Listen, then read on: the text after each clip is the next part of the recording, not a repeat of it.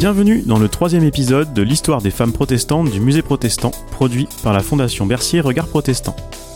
Dans l'épisode précédent, Sarah Rouvière nous a raconté les rôles joués par les femmes dans la résistance protestante au XVIIIe siècle. Elle nous a expliqué qu'une fois le plus gros de la répression passé, dans les années 1760, les femmes étaient retournées à leur place d'avant-crise, cantonnées à la sphère privée. Nous démarrons cet épisode au lendemain de l'édit de tolérance de 1787, accordé aux protestants par le roi Louis XVI. Il donne le droit à un état civil à ces sujets protestants qui ne sont pas pour autant autorisés à célébrer leur culte. C'est la Révolution française à partir de 1789 qui l'autorise et c'est Napoléon Bonaparte en 1802 qui réintègre définitivement les protestants dans la société française. Si vous voulez en savoir plus sur cette période, je vous conseille de vous reporter à l'épisode qui y est consacré dans le podcast Histoire de la France protestante avec l'historien André Ancrevé. Un lien vous y mène dans la description. Dans cet épisode, nous allons nous intéresser à ce 19e siècle qui commence donc par la réintégration des protestants dans la société française et s'achève par deux phénomènes dans lesquels les protestants et les protestantes ont joué un rôle de premier plan. L'affirmation d'une république laïque et le développement d'un premier mouvement féministe. Peut-on pour autant parler d'un féminisme protestant à la fin de la période? C'est ce dont nous allons discuter avec vous, Gabriel Cadier, bonjour. Bonjour. Vous êtes docteur en histoire contemporaine et agrégé, vous avez été maître de conférences à l'université Paris-Sorbonne, et vous avez notamment publié récemment une biographie de Sarah Monod, figure importante de ce 19e siècle que vous nous ferez découvrir tout à l'heure. Malgré les idéaux d'égalité de la Révolution française, la période n'a pas été synonyme de progrès pour la condition féminine. Pendant la Révolution française, il y a des femmes qui euh, se sont manifestées pour demander plus de droits. Évidemment, on pense à l'âme de Gouges, mais euh, finalement, leur situation a régressé plutôt. Le seul droit intéressant pour les femmes, ça a été que le mariage n'était plus un sacrement, mais que c'était un contrat, un contrat entre deux individus égaux, et que comme c'était un simple contrat, il pouvait être cassé. Donc l'instauration du divorce en septembre 1792. Mais les idées que des femmes comme Madame de Gouges avaient lancées, elles, n'ont pas prospéré. Mais au cours du 19e siècle, ces idées ont été reprises par un certain nombre de femmes. Et en particulier dans un groupement, dans une association, je ne sais pas comment on peut qualifier ainsi le saint-simonisme, dans un mouvement de pensée qui au départ a donné plein d'espérance aux femmes, mais qui en réalité n'a abouti à rien pour elles, et si ce n'est à d'immenses déceptions. Le saint-simonisme que vous évoquez est actif au tournant des années 1830. Il laisse notamment des femmes prêcher la bonne parole saint-simonienne, mais rapidement les hommes reprennent fermement les choses en main. Parmi les saint-simoniennes déçues, Eugénie Niboyer, également fervente protestante, fervente socialiste, fervente féministe, que nous recroiserons bientôt. Elle écrivait déjà ceci au début des années 1830. Nous n'écrivons pas pour les esprits étroits qui veulent borner les femmes aux soins du ménage. Les femmes n'ont plus à acquérir leur liberté mais à l'exercer. Le début du 19e siècle, c'est surtout le moment d'une recharge spirituelle au sein du protestantisme? Le mouvement important dans le protestantisme en ce début du 19e siècle, c'est ce qu'on a appelé le réveil.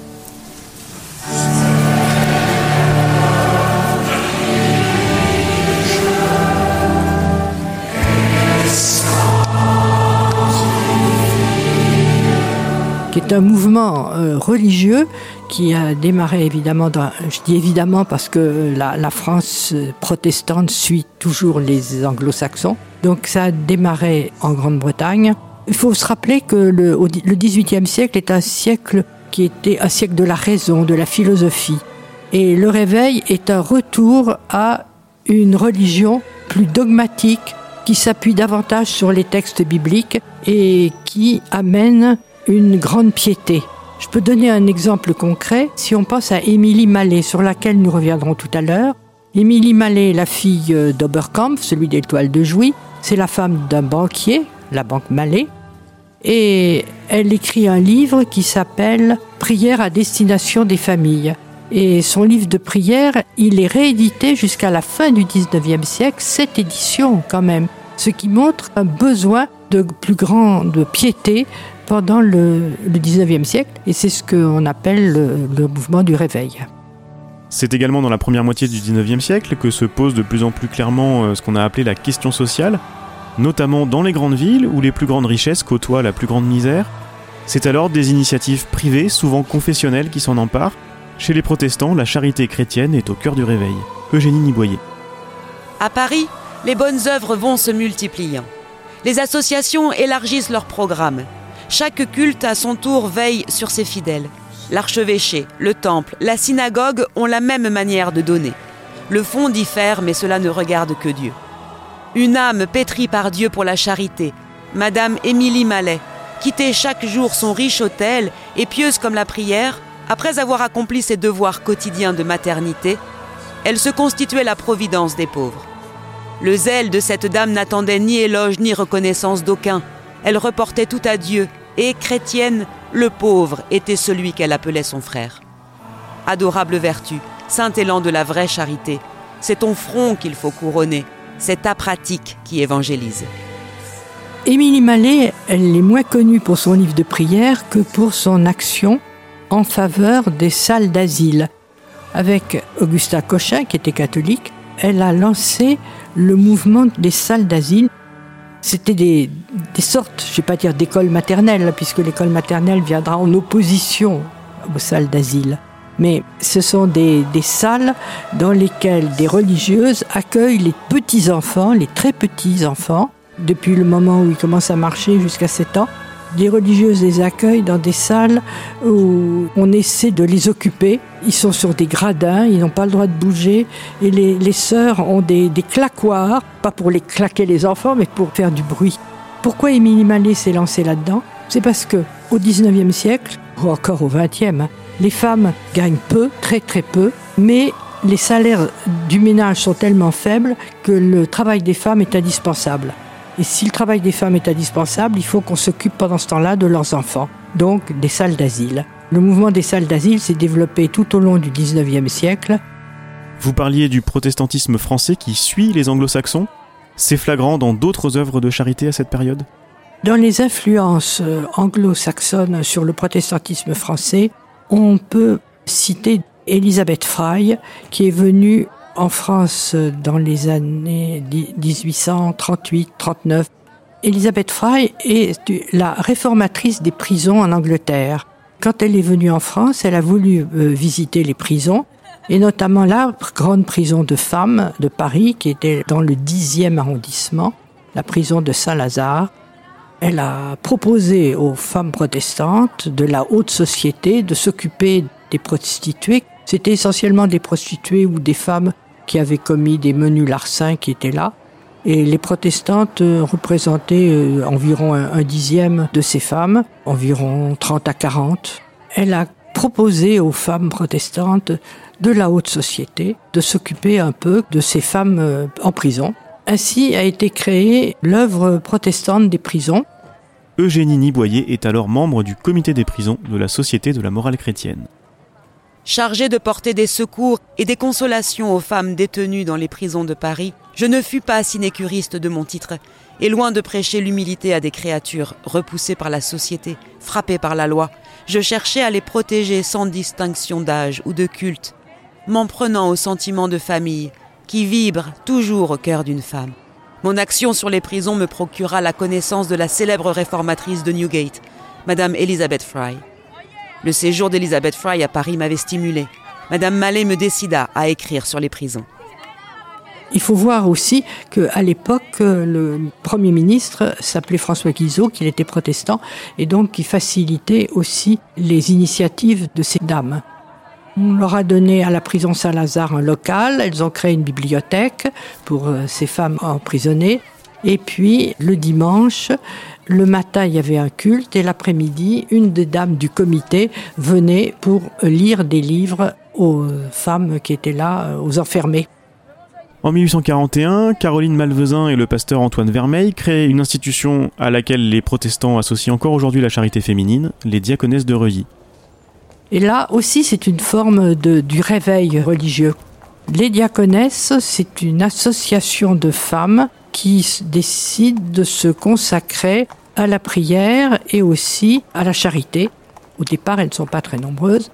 Mais ce qu'il faut voir, c'est que en même temps que la première diaconesse s'installe là dans le quartier de Reuilly, elle reçoit ce qu'on appelle les repentis, c'est-à-dire la première femme qui sort de prison. Parce que c'est pas tout. Qu'est-ce qu'elles deviennent les femmes à leur sortie de prison si on ne les aide pas Elles vont replonger dans les, soit le vol, soit la prostitution. Donc les diaconesses vont se dévouer.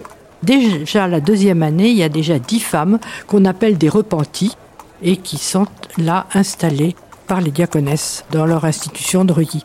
Pourquoi elles se sont installées dans le quartier de Reuilly? Parce qu'à l'époque, c'est un quartier qui est très pauvre. Et donc, euh, elles s'occupent des femmes de ce quartier, elles s'occupent des enfants, elles créent des écoles, des salles d'asile, des écoles pour les enfants, et puis aussi l'évangélisation. L'évangélisation des petits-enfants par l'enseignement. C'est aux œuvres de charité que devront s'appliquer premièrement les ressources dont l'association pourra disposer. Il s'agit d'une vie essentiellement active, appelée à instruire, à consoler, à exhorter. Il faut qu'elles aient une certaine éducation, que leur foi soit pure et vivante, et leur piété sincère, mais sans intolérance ni exaltation. Pendant la guerre de 70, pendant le siège de Paris par les, par les Prussiens, on se rappelle, parce que c'était dans nos livres d'histoire, qu'on a mangé les animaux du jardin des plantes.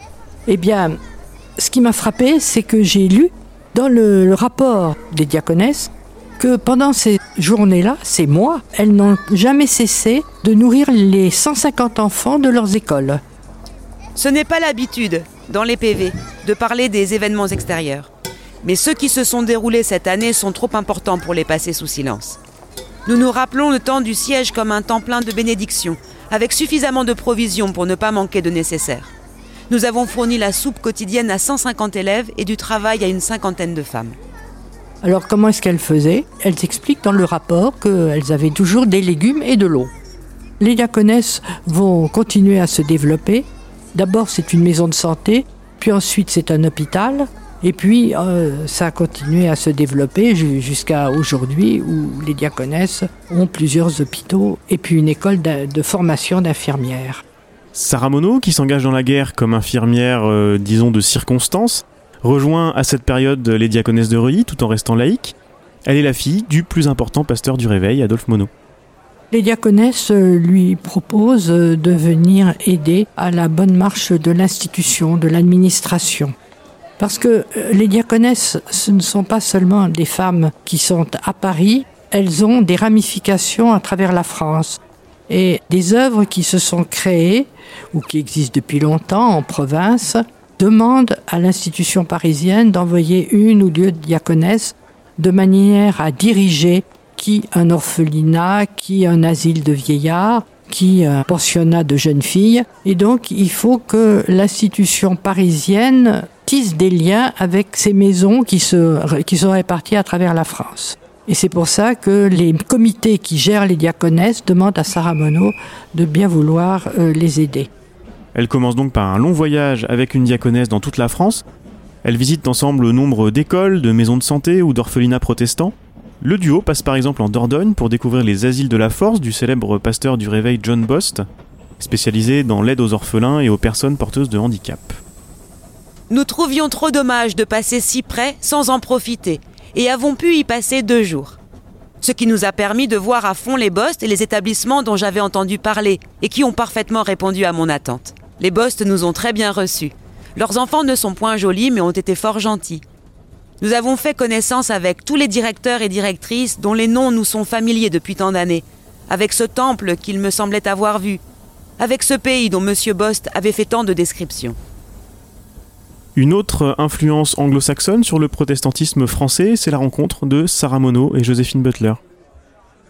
En 1877, Sarah Monod et d'autres femmes rencontrent Joséphine Butler, que l'on considère comme la fondatrice du mouvement abolitionniste. Alors, abolitionniste, ce n'est pas l'esclavage aux États-Unis, c'est euh, l'abolition de la prostitution réglementée. C'est-à-dire que les prostituées devaient appartenir à des maisons closes, des maisons de tolérance, où elles étaient euh, surveillées. Cette situation était jugée indigne par euh, des femmes comme euh, donc Joséphine Butler, qui, comme d'ailleurs Elizabeth Fry, appartiennent à la haute société britannique. Ce mouvement d'abolition de la prostitution va se développer et en France en particulier, il va être soutenu par un grand nombre de femmes protestantes. Il y en a une qui a été d'ailleurs l'adjointe, la meilleure amie de Sarah Monod, c'est Julie Siegfried. Et pour Sarah Monod ou Julie Siegfried, un des moyens de lutter justement contre la prostitution, c'était d'éviter de l'alimenter et donc euh, c'était de soutenir les d'aider les jeunes filles qui étaient amenées parce qu'elles devaient travailler, qui étaient amenées à venir en ville et qui risquaient en ville, dans le, parce qu'elles étaient ignorantes de tous les dangers de la, de la grande ville, elles euh, risquaient de tomber dans la prostitution. Ce mouvement abolitionniste a amené la fondation d'une association internationale qui était l'association des amis de la jeune fille. Sarah Monod a créé le mouvement en France, mais elle tenait beaucoup à ce que l'aspect évangélique soit toujours maintenu. Par exemple, quand ces jeunes filles arrivaient dans une gare, il y avait là un membre de l'association qui leur donnait un dossier dans lequel elles pouvaient trouver des adresses et des, des tas de renseignements. Mais Sarah Monod tenait à ce qu'il y ait aussi une page avec des versets bibliques. La proclamation de la Troisième République en 1870 et son affirmation à partir de 1880 représentent, euh, à cause du retrait politique des catholiques, un moment privilégié pour le protestantisme français. Les protestants affirment leurs valeurs euh, libérales, religieuses et morales. J'envoie nos auditeurs aux travaux de l'historien Patrick Cabanel à ce sujet. Cette laïcisation concerne d'abord l'enseignement, mouvement auquel participent de nombreux protestants et protestantes. Laïcisation de l'école primaire, mais aussi création d'un enseignement secondaire pour les filles, les jeunes filles protestantes, avec euh, les laïcs et les juifs, vont être plus nombreuses dans ces nouveaux lycées, dédaignés par les familles catholiques. Mais revenons à Sarah Monod et ses amis. La fin du siècle, à partir de la rencontre avec Joséphine Butler, marque le début d'une action plus clairement féministe qui dépasse l'action philanthropique des décennies précédentes. Tout cela s'organise à partir de 1889 en 1889, à l'occasion du centenaire de la Révolution française, il y a eu une grande exposition internationale à Paris. C'est à elle que l'on doit la Tour Eiffel. Donc une grande exposition internationale avec la réunion de deux congrès. Un congrès laïque, disons, pour les droits civils et civiques des femmes, un congrès revendicatif, et puis l'autre congrès était celui des œuvres et institutions féminines. Et ce congrès était dirigé par les protestantes, par Sarah Monod et Julie Siegfried. Et puis des femmes juives aussi, parce que les catholiques n'ont pas voulu y participer. Et à la fin de ce congrès, ces dames ont dit Ah, c'est un peu triste qu'on ne se réunisse plus, c'était un succès. Et donc, Sarah Monod va organiser à Versailles, dans le domaine des qui sera celui des diaconesses et qui est aujourd'hui celui des diaconesses, Sarah Monod va organiser ce qui s'est appelé les conférences de Versailles. ces conférences de Versailles réunissaient chaque année toutes les, dames représentant les œuvres.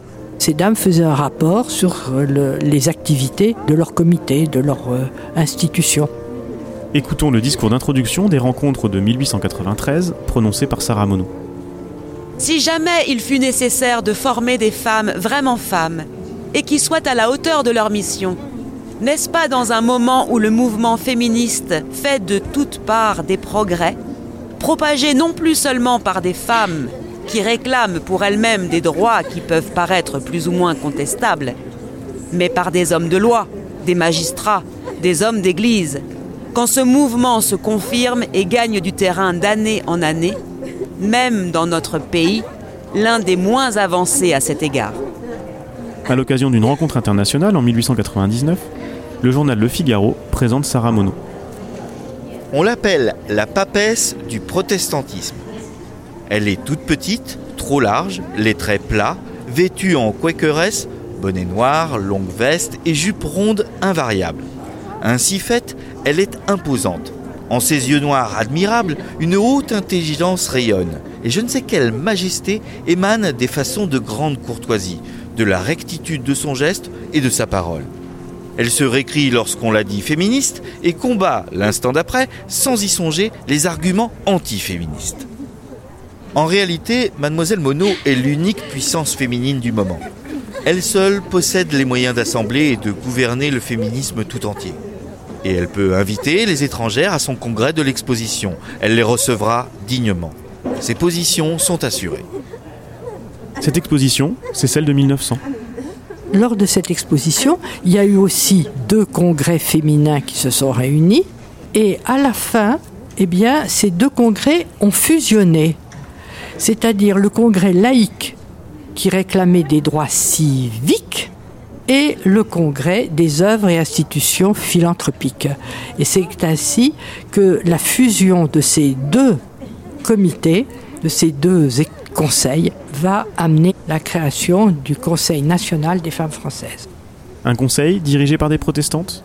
Oui, les, alors ça a été Sarah Monod qui a dirigé ce, ce conseil jusqu'à sa mort en 1912. Julie Siegfried a pris la succession. Quant à la troisième, Madame Avril de Sainte-Croix, elle n'était pas protestante, mais comme on a dit, elle était compagnon de route parce qu'elle elle a travaillé toute sa vie avec les protestantes. Le Conseil national des femmes françaises existe toujours aujourd'hui. Le conseil comporte plusieurs comités. Celui de l'éducation est dirigé par exemple par la protestante Pauline Kergomar la créatrice de l'école maternelle, alors une vraie école cette fois qui s'attache au développement de l'enfant, pas une garderie comme les salles d'asile que vous nous avez décrites tout à l'heure. Une autre protestante, Marguerite Schlumberger, la petite fille de Guizot, est à la tête du comité de la morale. Ces femmes euh, luttent contre ce qu'on appelle la double morale. La morale des hommes qui excusent et puis la morale des femmes qui accusent. Elles revendiquent euh, l'unité de la morale. Un autre sujet qui les intéresse beaucoup et sur lequel elles ont beaucoup travaillé, c'est le travail des femmes. Les, encourageant même à former des syndicats pour se, pour euh, se protéger. Est-ce que c'est elles qui ont remporté le succès? En 1906 a été votée une loi qui autorisait la femme mariée à garder son salaire, c'est-à-dire que son salaire ne soit pas versé à son mari. Il a fallu 12 ans, 12 ans de pétitions, de, de, de, rapports, de revendications pour arriver à cela. Et puis, l'autre sujet, c'était l'enseignement des jeunes filles, parce que c'était par l'enseignement que les femmes pourraient avoir un meilleur métier et mieux gagner leur vie.